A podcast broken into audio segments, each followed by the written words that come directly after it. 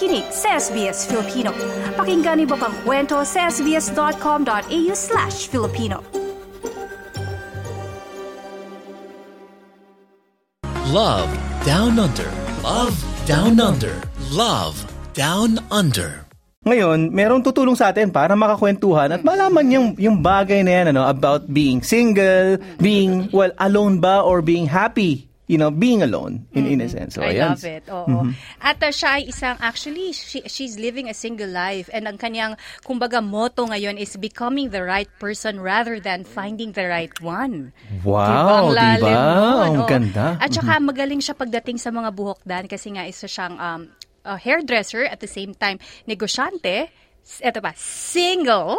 At Ayun. syempre, LGBT advocate po siya. Kasama natin ngayong umaga, introduce natin. Huwag na natin patagalin pa kasi I'm sure madaming nag-aabang sa kanya. Lexi Love, good morning, Lexi. Good morning, mabuhay. Magandang umaga sa mga nakikinig. Ayan. Si Lexi, la, suki natin dito sa SBS Filipino. Pero ngayon, mas makikilala natin siya ng mas malalim pa, kumbaga. Kasi dati, nagbibigay siya ng tips about hair, paano pangalagaan yung buhok. Ngayon naman, um, yung about naman sa kanyang love down under. Oh, Wow!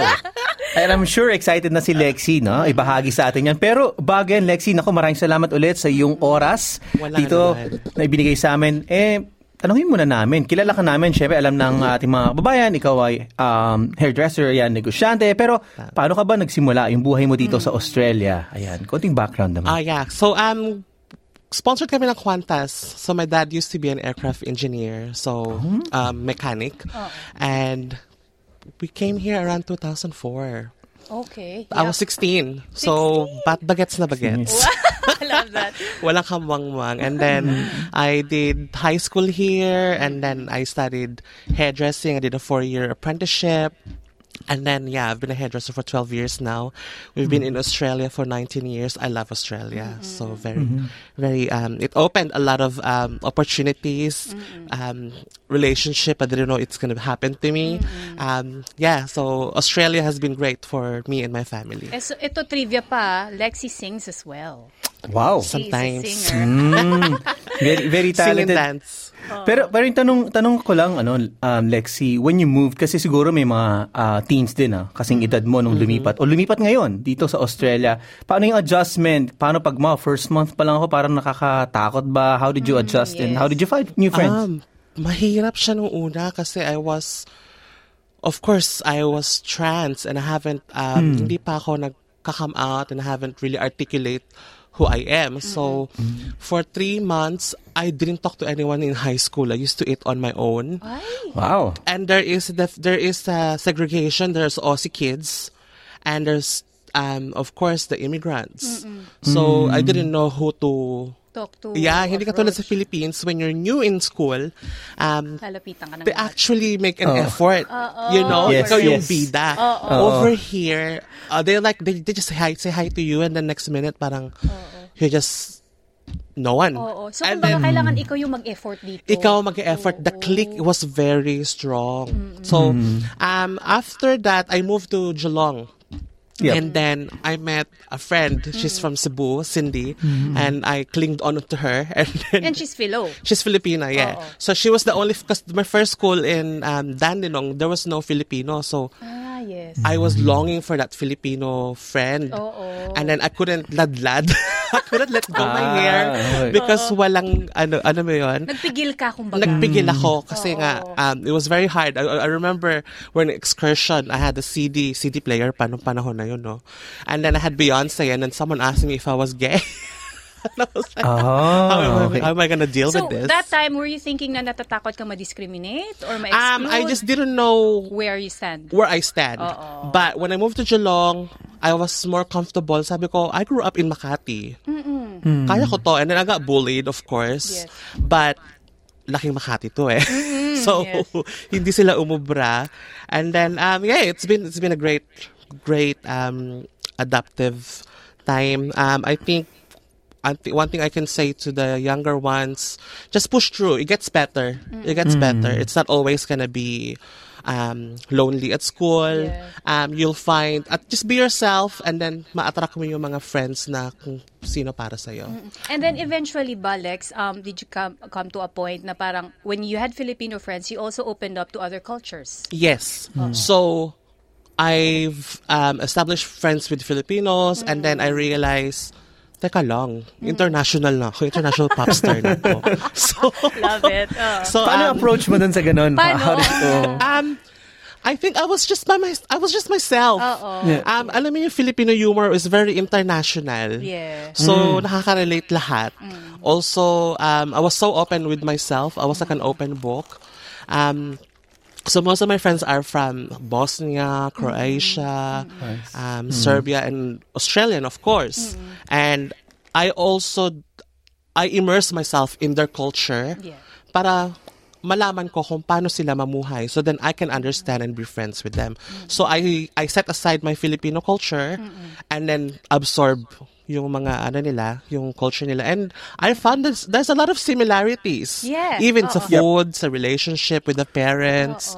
Very strict ang parents nila. Same thing with with Filipinos. So there is always a common ground. So just find a common ground and I think it will evolve into friendship. And a lot of my friends in high school are still my friends now. That's nice. And uh, when you say about similarity, kasi nga, um, there's a lot of things that we don't know about other cultures. But when you immerse nga, as you have said, mas marami ka natututunan. Like, Mm. marami ding cultures, uh, uh, other cultures na mahilig mag-karaoke. Hindi natin Correct. alam. Akala Yeah. natin tayo lang. Yeah. Diba? yeah. Oo. So, Kasi ang, I think my thinking before is, ah, Pilipino, ganito, ganyan. And then, I hang out with them. I go, ah, oh my God, sila din pala. Yes. Oo. You know, the, the religion, the food, it's, there's a lot of similarities if you actually set aside your identity and just really listen. And yeah, you'll be amazed. Oo. Yeah. So, mas masab- masasabi mo ba, Lex, na parang dito talagang you were able to, kumbaga, find your feet, you were able to be yourself? Yes. But it took yeah. time, right? It um I think growing up my my dad would always say um kailan ka aakyat ng stage or something because my sister Kathleen always gets gets up on stage um honor Awards. student and ako Ah. so I never had I didn't know who I was Okay. and then when we moved to Australia, my dad had a talk to me. Okay, we're gonna go to Australia. It's a liberated country. Um, as long as you're not a liability and you're responsible of your own self, and then that gave me confidence. And then he said, just do the right thing, and then um, and if everything else will just fall into the right places. And yeah, um, it's been a good journey for me. Um, my uh, sister, yes, she- my dad would always go, oh, kailan ka stage. So when we moved to Australia, I found myself. I found a purpose. I found my identity. Um, kasi sa Australia, di ba, lagi kami nasa kwarto. Teens. I have to tell this to the parents, no? Stop pressuring your kids because iba yung labanan ng mental state sa Australia, especially in high school, hindi siya madali. Yes.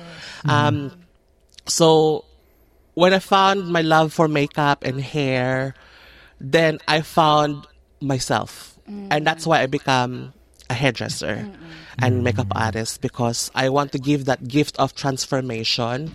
So that became my identity because um, I used to lock myself in the room and do my face and makeup, mm-hmm. and mm-hmm. um, I perfected it. Mm-hmm. I honed it, and next minute I was, you know, I was flown to Sydney.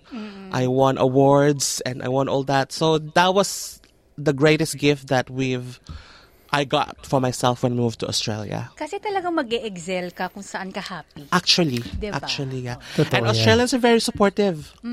I'm encouraging. I was so shocked kasi when when when I was in the Philippines, pag maganda boses mo, singer ka, diba? And I moved to here, and then I did music class, and I go, oh my god, they can't even sing.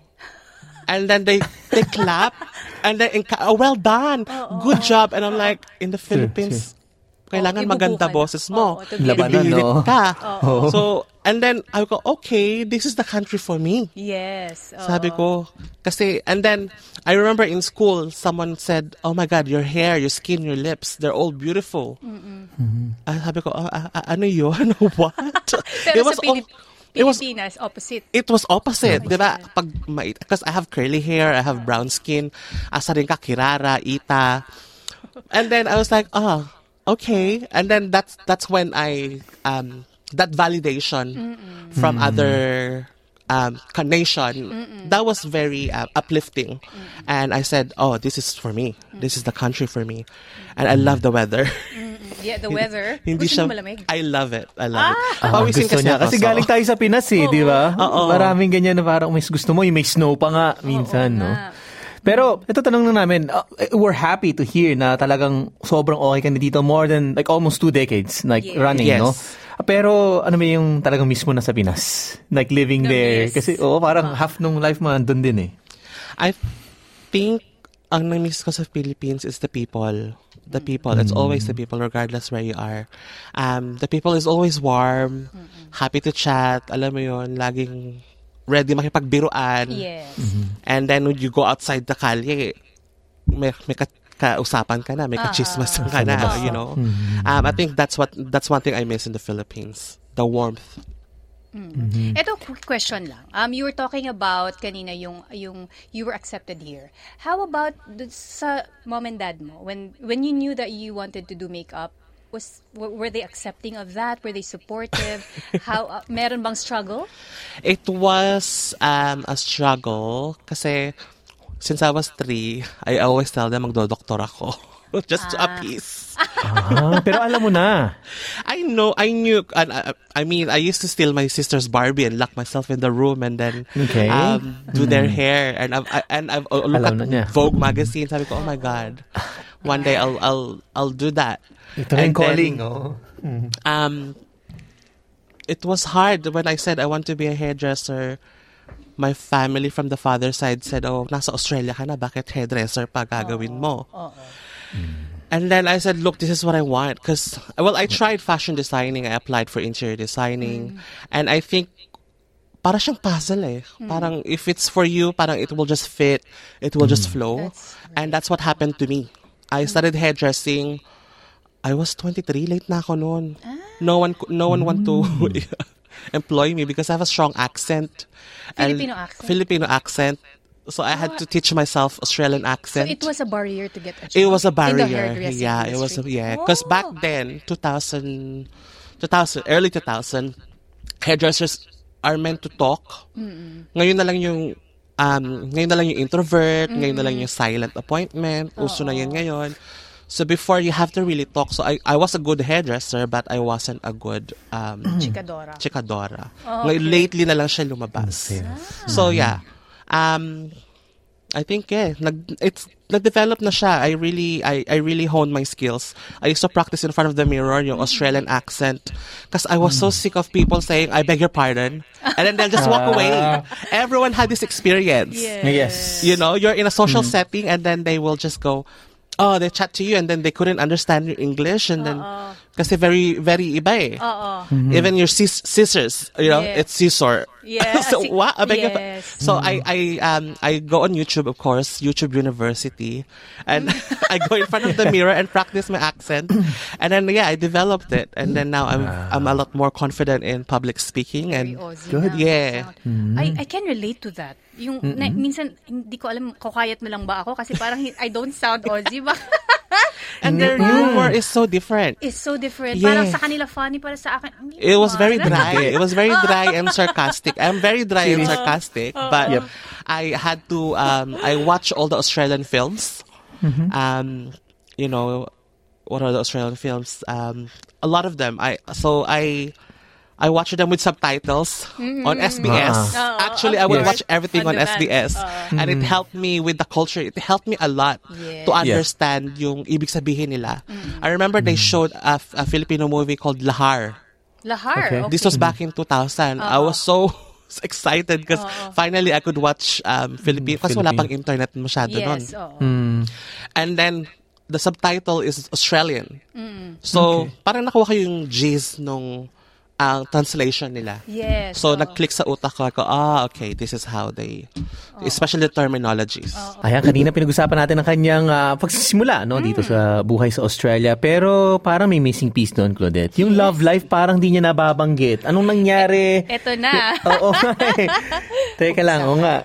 An- ano nang, ah, kumusta ang yung buhay pag-ibig naman ng ikay lumipat dito sa mga nakalipas na taon? Lexi. Parang hindi ko to ala, ano ha, parang napaka-deep, personal. I have to dig deep. Um, yeah, I I think growing up when I when they found out that I was um I wasn't heterosexual, you know, they would always go, wala ka magiging partner, magiging mag-isa ka. But it was different story when I went to Australia. Yep. There's actually a lot of men attracted to trans women. And they see us and they treat us like real women. wow. Hmm. Yeah. So my first boyfriend, hmm. um, I met him in a nightclub.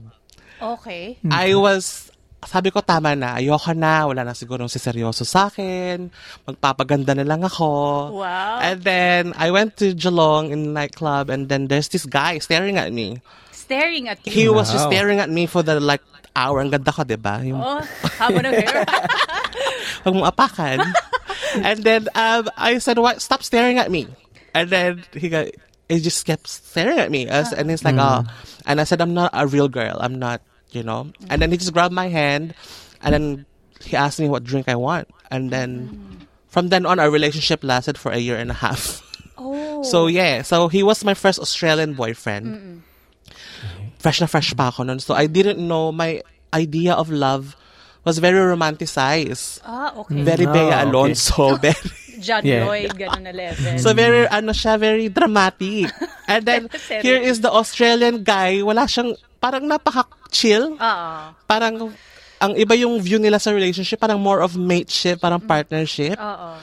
So that was ano very um strange to me, but and and it was a shock to me because I didn't know I was gonna have a relationship. So, um, we parted ways because I um outgrew we outgrew each other. I started um you know he I think he didn't like that mas mataas yung sweldo ko sa kanya. Ay, ganun. yeah. Um, I think I was very driven because ang tagal ko naghintay ng hairdressing job eh. So, lahat ng overtime kinukuha ko. So, yung talagang Filipino ko talaga gagalingan ko. And then, he couldn't understand na bakit nag stay ako sa work. And, um, but he was, he, we still, um, ano, talk every now and then As friends. as friends. Yeah. So that was my first. Ang hirap nun ah. We have family dinner. He introduced me to his parents. Oh, ganda ka, diba? I, he introduced me to um, his parents. And I don't think they knew. So babaihan ako. They thought you were a... A girl.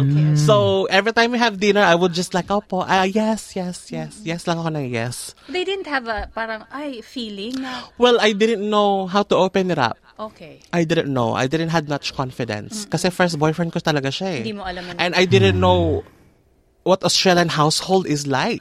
Yeah. I've never been inside an Australian home. Okay. So very different yung dynamics ng relationship nila. So, Pero sa, pero sa relationship, talaga bang, um, kumbaga, tinreat ka niya na parang queen? yes, yeah. He lives in Torquay. I work in South Yara. That is like almost two hours drive. And he will drive that every mm. weekend to pick me up, drop me yung off. buhok mo, friend, sa door. Ah, yeah. It's causing traffic. Yes. wow. So yeah, I was I was mm. really blown away. Um and then wala yung wala yung physical alam mo it's more of a mm. parang Tattoo. beyond. Yep. It was beyond uh, mm-hmm. physical and everything. That was the relationship and mind you I used to dream, ah, siguro one day I'll have a blue eyes boyfriend. And then it happened. Oh, blue eyes Na na. May blue manifest eyes mo. siya. And then- Oo.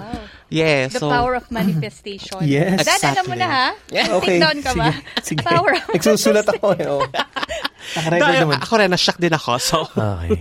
So one year and a half, and then Yeah. after that, how did it uh, end? Parang Um, was it the ano Well, I was I won ba an award in Sydney. I was flown to Sydney because I was chosen among five hairstylists all over Australia to move to Sydney. It was like my my career started, you know, Going up. going up. and then he was uh, in in jail. for Oh. being intoxicated. Okay. So. Okay. na, na, na, nanginig ako. Sabi ko, ano ba to? Ano, what's relationship? What's love? What's love got to do with it? So, What's love? yeah. So, Parang na, different goals na, iba na yung mga direction ninyo, hindi na kayo sabay. hindi Kaya pala siya palaging smooth road. Of Merong, course. Hmm. So, I couldn't, sabi ko, siya yung boyfriend ko, but parang bakit nasa kulungan siya? Kasi he got so drunk in the nightclub and then he got in- put into jail and then I was, um, so parang, hindi, hindi ako nakapag masyadong celebrate. Okay. And yeah, that was the biggest lesson for me. Yeah. And then yung next mo namang naging relationship after him, After him, um, so it was his name is Jeremy. He was like a um, like a best friend to me. Um, I met him through a friend. So a little bit weird kasi may I didn't know may mga toy boy, toy girl sila. And then I I used to hang out with this Australian guy and I didn't know he's got a partner. Mm. And he said, mm-hmm. "Oh, my partner is coming." So trans woman din yung partner niya. Mm. So mm. may toy boy siya. So, which is um Jeremy. And then we had dinner together. And then me and him just get along. And then the girl sort of told not to talk to me. So he didn't we didn't talk. This is pre Facebook and then Facebook came in. Mm-hmm. We got connected and then from then on, um, yeah, he used to complain to me about the girls that um, he dated. And then I remember listening to Between Escalantes, kung ako na lang sana. may theme song. Sabi ko, listen to that song. I sent it to him. and then, um, Subtitle ba? may, yeah, bahala na siya mag-google no, no. Basta yun na yung, yun na yung way ko oh, to, to express how I felt. For him. And then, yeah, we got together mga 2012. And then, ayun, a year and a half din siya. Kasi mabilisan ako sa relationship. I was very fast-paced. Oo. So having these two relationships, na, na ngayon ba, na, na- when you're looking back, in, or in retrospect, na, nakikita mo ba yung advantages at disadvantages ng pagiging single? Yeah, because um now I've been single for almost I mean I I date now and then. We have situationship, what we call now. Alam mo ba yun, Dan? Situationship? Um, yes. Na Ay, parang ano? walang label. Oo. Ayun. Parang- Maraming mga ganyan eh. Medyo, pero, ewan ko, depende talaga no, sa setup. Pero, nandun, so nandun siya ngayon? Nandun ka ba ngayon? yeah, so I'm single. I I choose to be single, Okay. but there are situationships. Okay. Um I think parang ka nagsha-shop around. Ah, wow. Yan. And sa also mga hindi nakakaalam, sige, paano yung not situationship shopping or also you're also in your, yeah. um, immersing on your self-discovery. So, alam mo yung tics mo, alam mo yung pet peeves mo. Um, so, yeah, yeah, I think you, I explore myself, my, my boundaries. I think that's what I learned from my previous relationships. There was no boundaries. I mm. didn't know what I mm. want. I didn't know what makes mm. me happy. I my my ex asked me, "Do you did you do you really love me?" Because we were about to get married, and then it didn't push through. And he ah. asked me, "Do you really love me or do you love the idea?" Ay, very familiar yung line. Wow, ah, pang, pang movie yung ano yun. At wait lang, Bea Alonzo and I was like, I couldn't answer him. And I had to be realistic to myself. I had to be, you know, I have to buhusan ng malamig na tubig yung sarili ko na hindi ko talaga pala, hindi ko pala siya kaya i-please every day kasi six foot tall siya. So, sabi ko, oh God, sex is um, a huge part of relationship. I can't do this every day. I will feel like I'm not enough kasi hindi siya match. So sabi ko, oh, I have to have, everything has to be, I know, yung alam mo yung di- in detail.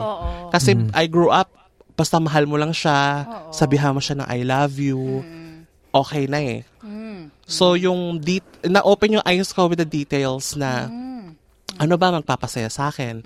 Ano ba yung ano ko? So I learn I realized na if I can talk to that person every day without being sick of that person, okay siya. So yeah.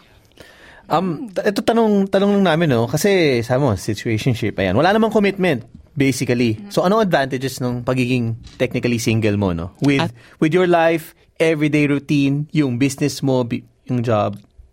the advantage I think yung freedom and time time Yan. um I think pag nagde-date I think nag nag nag ano siya flashback siya na parang oh my god I love my freedom. No one's asking me where I am what time I'm going home.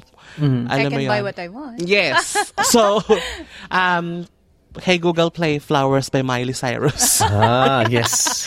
So it was um yung freedom I think and then the disadvantage is ayun nga it's when you're celebrating moments in your business or yourself you have no one of course kasi yung situationship mo hindi ganun kalalim yung relationship Connection. yung connection niya so yun yung ano doon But being committed, mismo ba yun?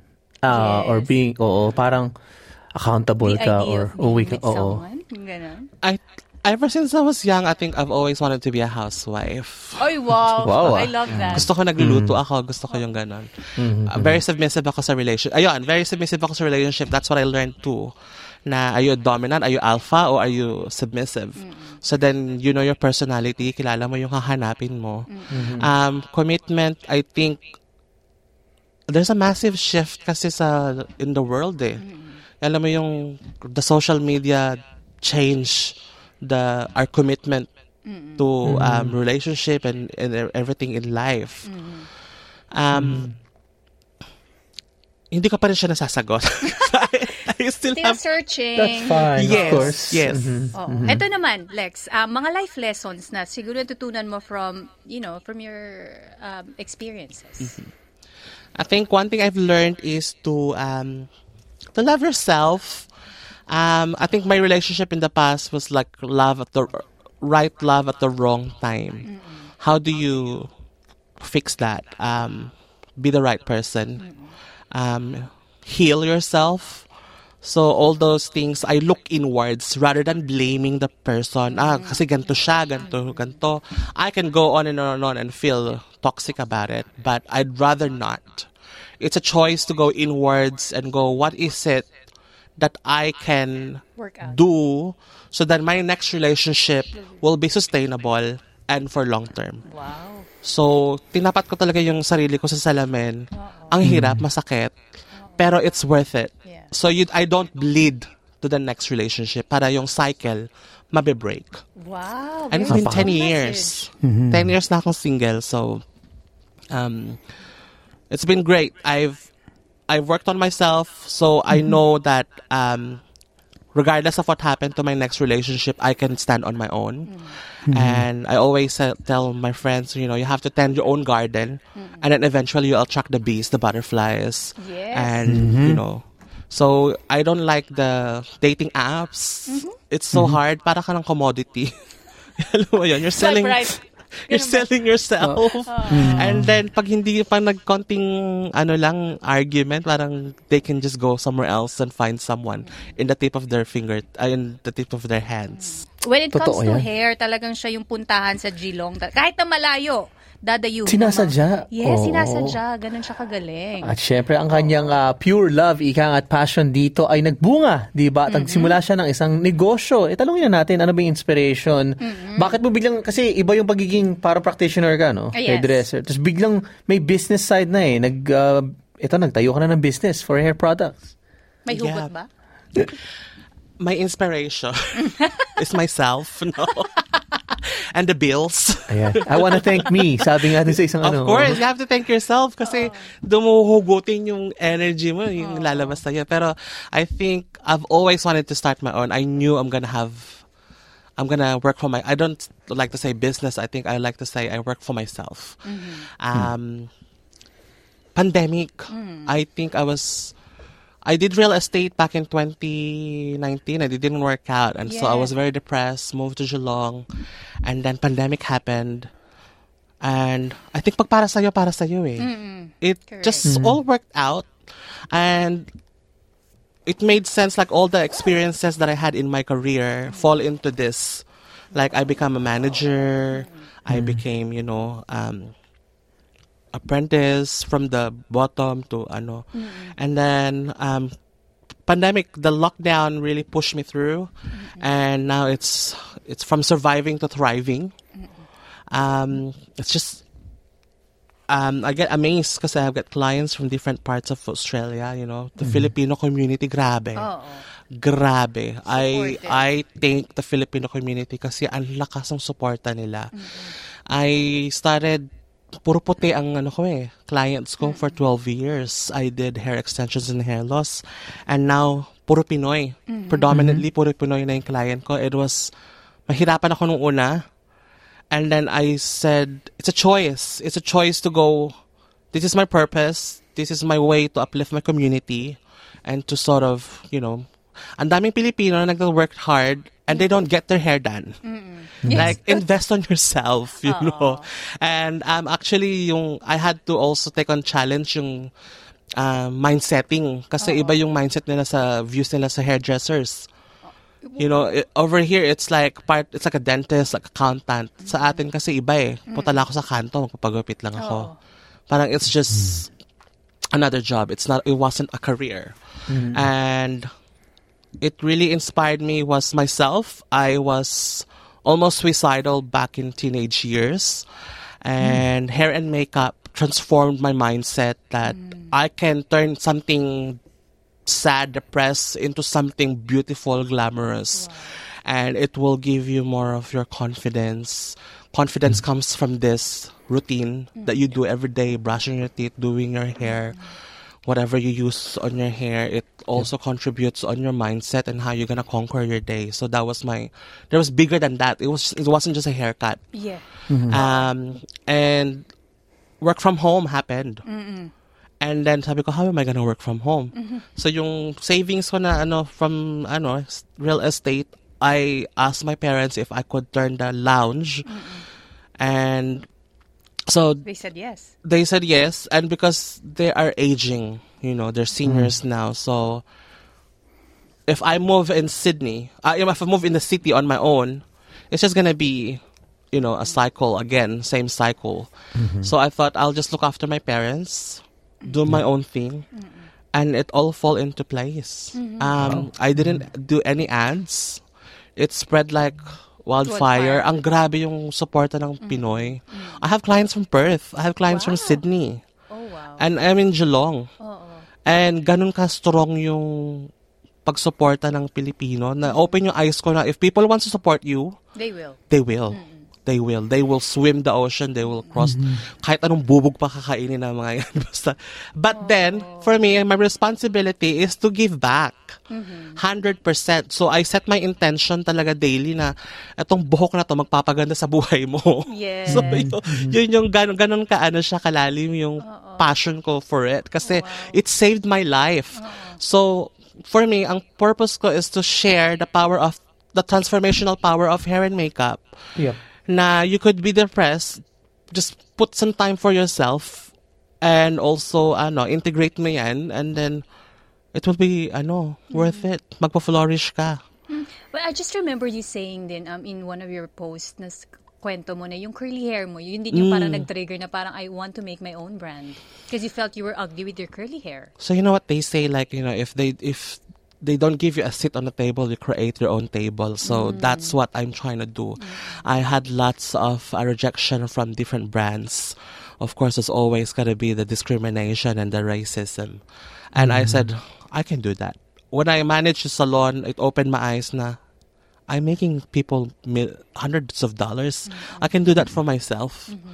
And then um, so as I di- I always reflect on myself, dig deep. Um, I hated my hair when I was young, so I my I capitalized my um my beauty through insecurity, and then it clicked to me when I turned thirty that I should capitalize from self love.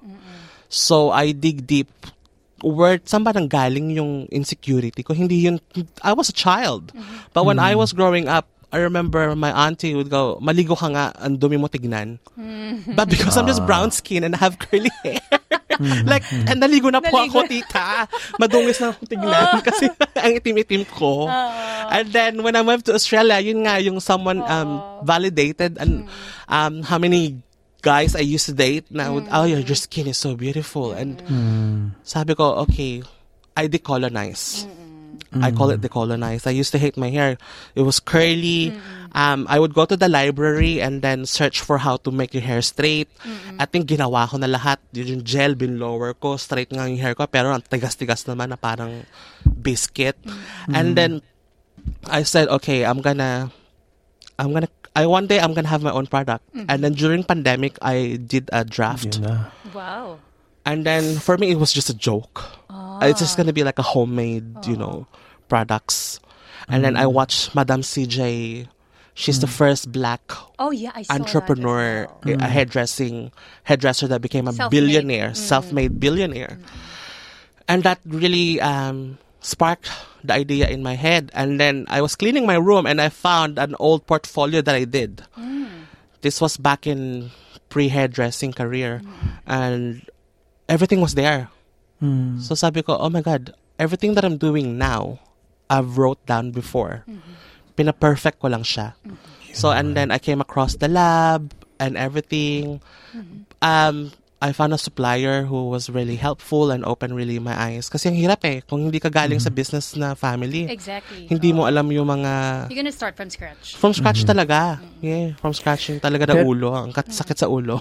Pero, Lex, no? Kasi parang nakita mo talaga, tinuloy mo yung gusto mo. Ito, medyo, siguro pang huling tanong namin, no? 'di ba On how you run it, kahit mag-isa ka, and then ano yung tip mo sa mga nakikinig ngayon na gusto rin magsimula, kahit single sila, yung parang, oy, wala naman ng partner or kasama dito. Quickly lang. Oo, Anong gusto mo sabihin yeah. sa kanila? So I call my brand Loved. Um, I love Lexi because it's Yes. the deep rooted from love. So I think you can never go wrong if whatever you do in life is uh, genuine, authentic, and coming from love. And I always have intention. So every day is not always the same day. But if you have the intention to do better and to give better, I think mag evolve siya into something bigger. Eh. Parang ripple effect and I think people always resonate to to love and aut- and authenticity. You know, when I when someone sit on my chair, I don't go I'm going to make you look like someone else or a celebrity. I will make you look like the best version of yourself. Love Down Under. Love Down Under. Love Down Under. I-like, i-share, mag-comment, sundan ang SBS Filipino sa Facebook.